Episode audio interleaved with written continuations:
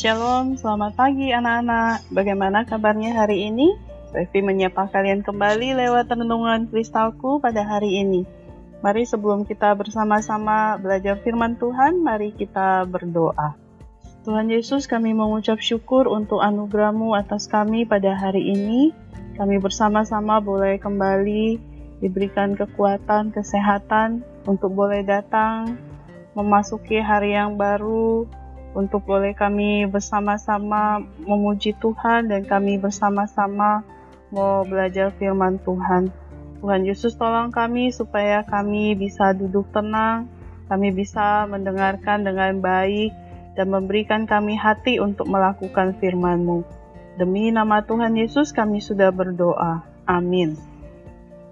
Pembacaan firman Tuhan pada hari ini dari Injil Lukas pasal 15 ayat pertama dan ayat kedua, kemudian ayat 11 sampai ayat 24. Demikian firman Tuhan. Para pemungut cukai dan orang-orang berdosa biasanya datang kepada Yesus untuk mendengarkan Dia. Maka bersungut-sungutlah orang-orang Farisi dan ahli-ahli Taurat, katanya, ia menerima orang-orang berdosa dan makan bersama-sama dengan mereka. Ayat 11 Yesus berkata lagi, ada seorang mempunyai dua anak laki-laki. Kata yang bungsu kepada ayahnya, Bapa, berikanlah kepadaku bagian harta milikku yang menjadi hakku. Lalu ayahnya membagi-bagikan harta kekayaan itu di antara mereka. Beberapa hari kemudian, anak bungsu itu menjual seluruh bagiannya itu, lalu pergi ke negeri yang jauh. Di sana ia memboroskan harta miliknya itu dengan hidup berfoya-foya. Setelah dihabiskannya semuanya, timbullah bencana kelaparan di dalam negeri itu, dan ia pun mulai melarat. Lalu ia pergi dan bekerja pada seorang majikan di negeri itu. Orang itu menyuruhnya ke ladang untuk menjaga babinya. Lalu ia ingin mengisi perutnya dengan ampas yang menjadi makanan babi itu. Tetapi tidak seorang pun yang memberikannya kepadanya. Lalu ia menyadari keadaannya, katanya, betapa banyaknya orang upahan bapakku yang berlimpah-limpah makanannya tetapi aku di sini mati kelaparan. Aku akan bangkit dan pergi kepada Bapakku dan berkata kepadanya, Bapa, aku telah berdosa terhadap surga dan terhadap Bapa. Aku tidak layak lagi disebut anak Bapa. Jadikanlah aku sebagai salah seorang upahan Bapa. Maka bangkitlah ia dan pergi kepada bapaknya. Ketika ia masih jauh, ayahnya telah melihatnya Lalu tergeraklah hatinya oleh belas kasihan. Ayahnya itu berlari mendapatkan dia, lalu merangkul dan mencium dia. Kata anak itu kepadanya, Bapa, aku telah berdosa terhadap sorga dan terhadap Bapa. Aku tidak layak lagi disebutkan anak Bapa. Tetapi ayah itu berkata kepada hambanya, Lekaslah bawa kemari jubah yang terbaik pakaikanlah itu kepadanya, dan kenakanlah cincin pada jarinya, dan sepatu pada kakinya. Dan ambillah anak lembu tambun itu, sembelilah dia, dan marilah kita makan dan bersuka cita. Sebab anakku ini telah mati dan menjadi hidup kembali.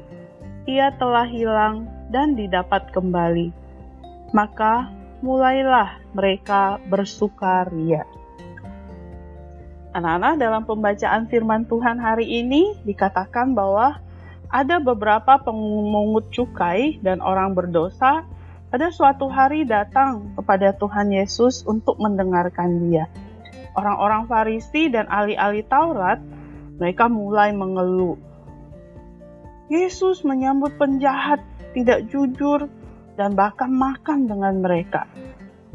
Lalu Yesus berkata kepada mereka, tentang satu kisah yang menunjukkan betapa Allah mengasihi orang-orang berdosa. Ada seorang pria punya dua anak laki-laki. Anak yang bungsu berkata kepada ayahnya, "Kasihkanlah aku warisan yang menjadi bagianku sekarang." Kemudian ayahnya itu memberikan bagian hartanya kepada anaknya itu. Anak itu kemudian meninggalkan rumah, pergi ke luar negeri, ke tempat yang jauh, di mana ia menghabiskan semua uangnya. Akhirnya terjadi kelaparan di seluruh negeri, dan dia ditinggalkan dengan tidak memiliki apa-apa lagi.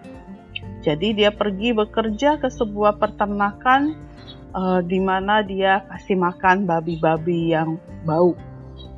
Dia begitu lapar, bahkan dia pengen makan makanan babi.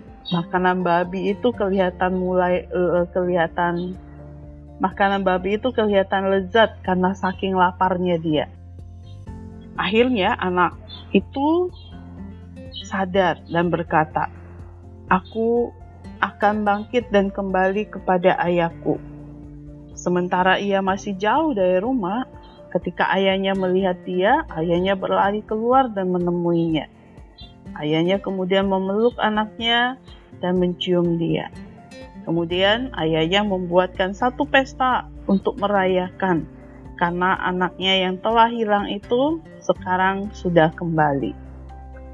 Nah, anak-anak, apakah kasih Allah bagi kita pernah berubah?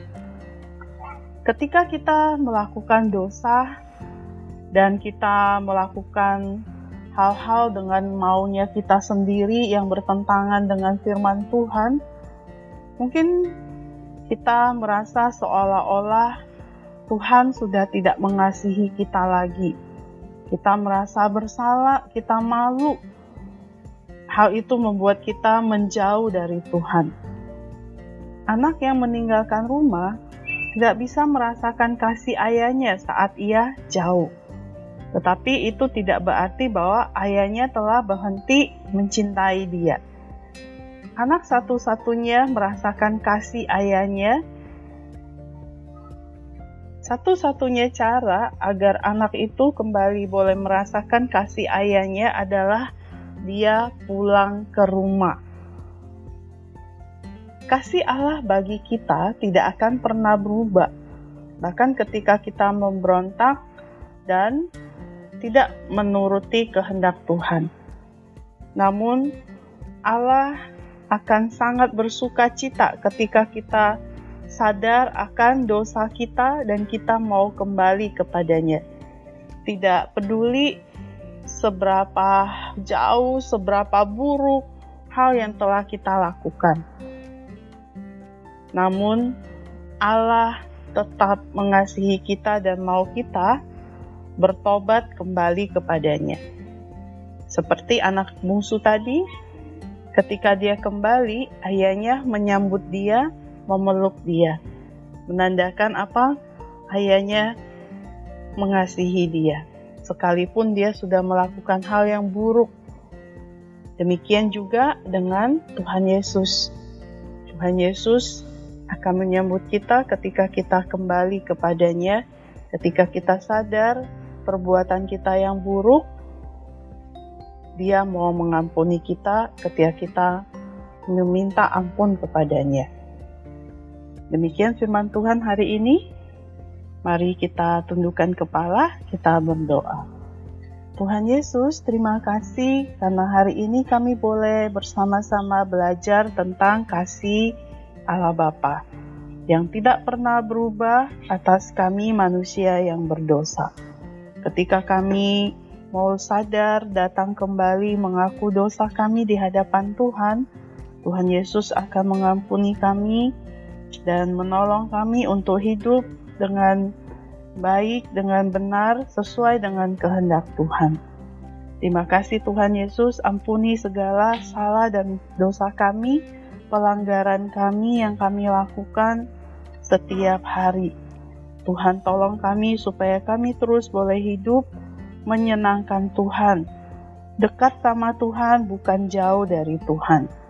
Berkati hari ini dalam proses belajar, mengajar, dan juga berkati kedua orang tua yang bekerja. Tuhan kasih kekuatan, kasih kesehatan. berkati internet, berkati listrik, uh, perangkat yang kami pakai untuk proses belajar mengajar di hari ini.